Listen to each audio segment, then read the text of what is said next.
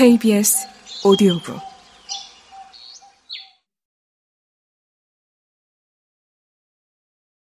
나는 집으로 돌아간다. 나는 크누텐에게 나와 함께 피오르에 나가 낚시를 할 것인지 물었지만 그는 대답하지 않았다. 그건 나와 함께 가지 않겠다는 뜻일까? 실은 난 함께 낚시를 가고 싶진 않았다. 그저 물어봐야 할 것 같다고 느꼈을 뿐, 그게 옳다고 생각했다. 또 보자는 인사를 하면서 나는 일정을 잡자는 말을 할 수가 없었다. 뭔가 일정을 잡아도 실은 우리 둘 다 또 마주치는 일이 일어나지 않기를 원하고 있다고 확신한다. 우리가 함께한 지도 여러 해가 흘렀고, 우리가 서로를 보지 못한 지도 아주 오랜 시간이 흘렀으니까. 지난 여름 그날 먼저 길모퉁이에서 모습을 드러내는 크누텐을 다음으로 그의 아내를 다음으로 두 여자아이를 마주치기 전까지 말이다. 난 그를 여러 해 동안 적어도 10년은 보지 못했다. 난 마음이 편치 않았고 무슨 말을 꺼내야 할지 몰라 함께 낚시하러 가지 않겠느냐고 물었던 것인데 크누테는 대답을 하지 않았다. 여자아이들 중 하나가 계속해서 가야 한다고 가야 된다고 소란을 피웠기 때문이다. 나는 저녁에 피오르에 낚시하러 갈 것이라고 말했다. 그가 원했다면 나올 것이었다. 그는 대답하지 않았고 그것은 우리 둘 다 원한 바였다. 그런데 그날 저녁이었다. 내가 피오르에 나가 있는 동안 불안감이 엄습해 왔다.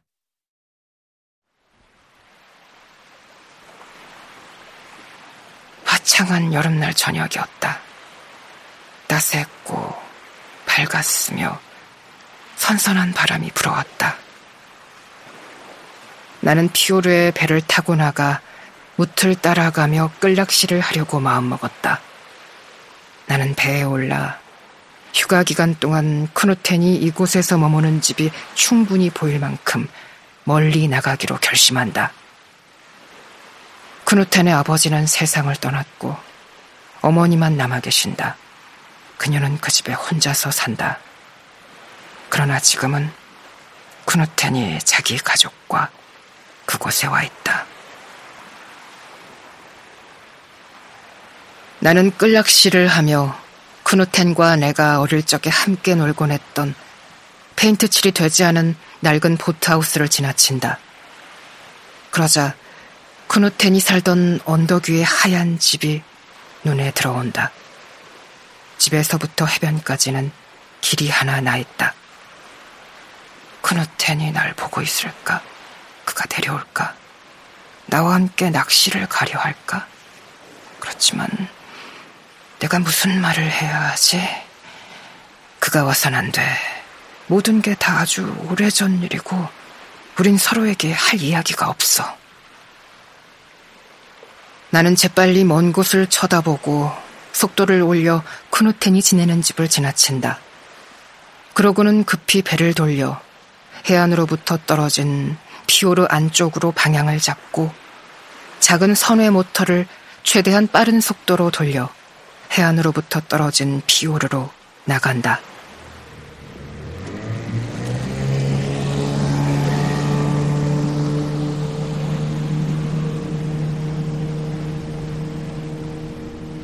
그리고 피오르 한가운데에 다다랐을 때 나는 속도를 줄이고 낚싯줄을 감아 올린다. 물론 그 자리에선 물고기가 잡힐 리 없었다.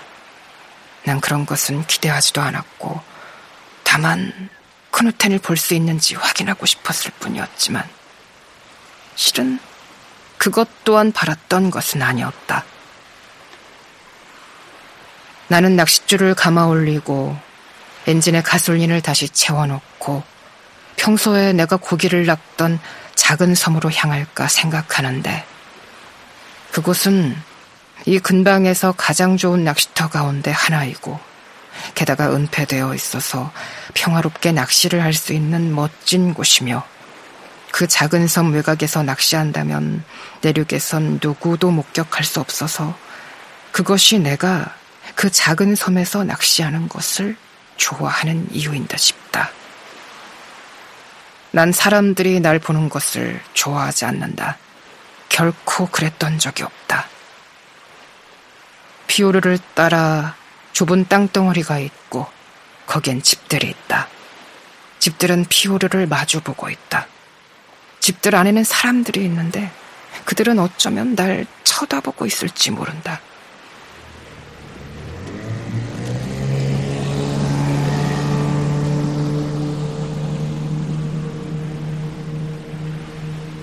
나는 배 뒤편에 앉아 선의 모터를 최고 속도로 하여 그 작은 섬으로 항로를 잡는다. 나는 그곳에 도착해 모터를 세우고 우선은 작은 섬 안쪽에서 지깅을 시작한다. 지깅을 하는데 입질이 없다. 아마 오늘 저녁엔 물고기를 낚지 못하지 싶다. 그렇지만 멋진 저녁이다. 나는 불안한 기미를 느끼기 시작한다. 무엇인지는 모르겠다. 무언가가 날 덮쳐오는데 이게 무엇인지 모르겠지만 불안한 기미가 느껴진다. 멋진 저녁이다. 부드럽고 따스하다. 불안감이 느껴진다. 불안이 날 엄습해오고 있다. 전에는 결코 느껴본 적이 없는데 지금 내 눈에 멀리 피오르 바깥쪽에서 배 두 척이 가만히 떠 있는 것이 보인다. 도착하기 전에는 보지 못한 것이다.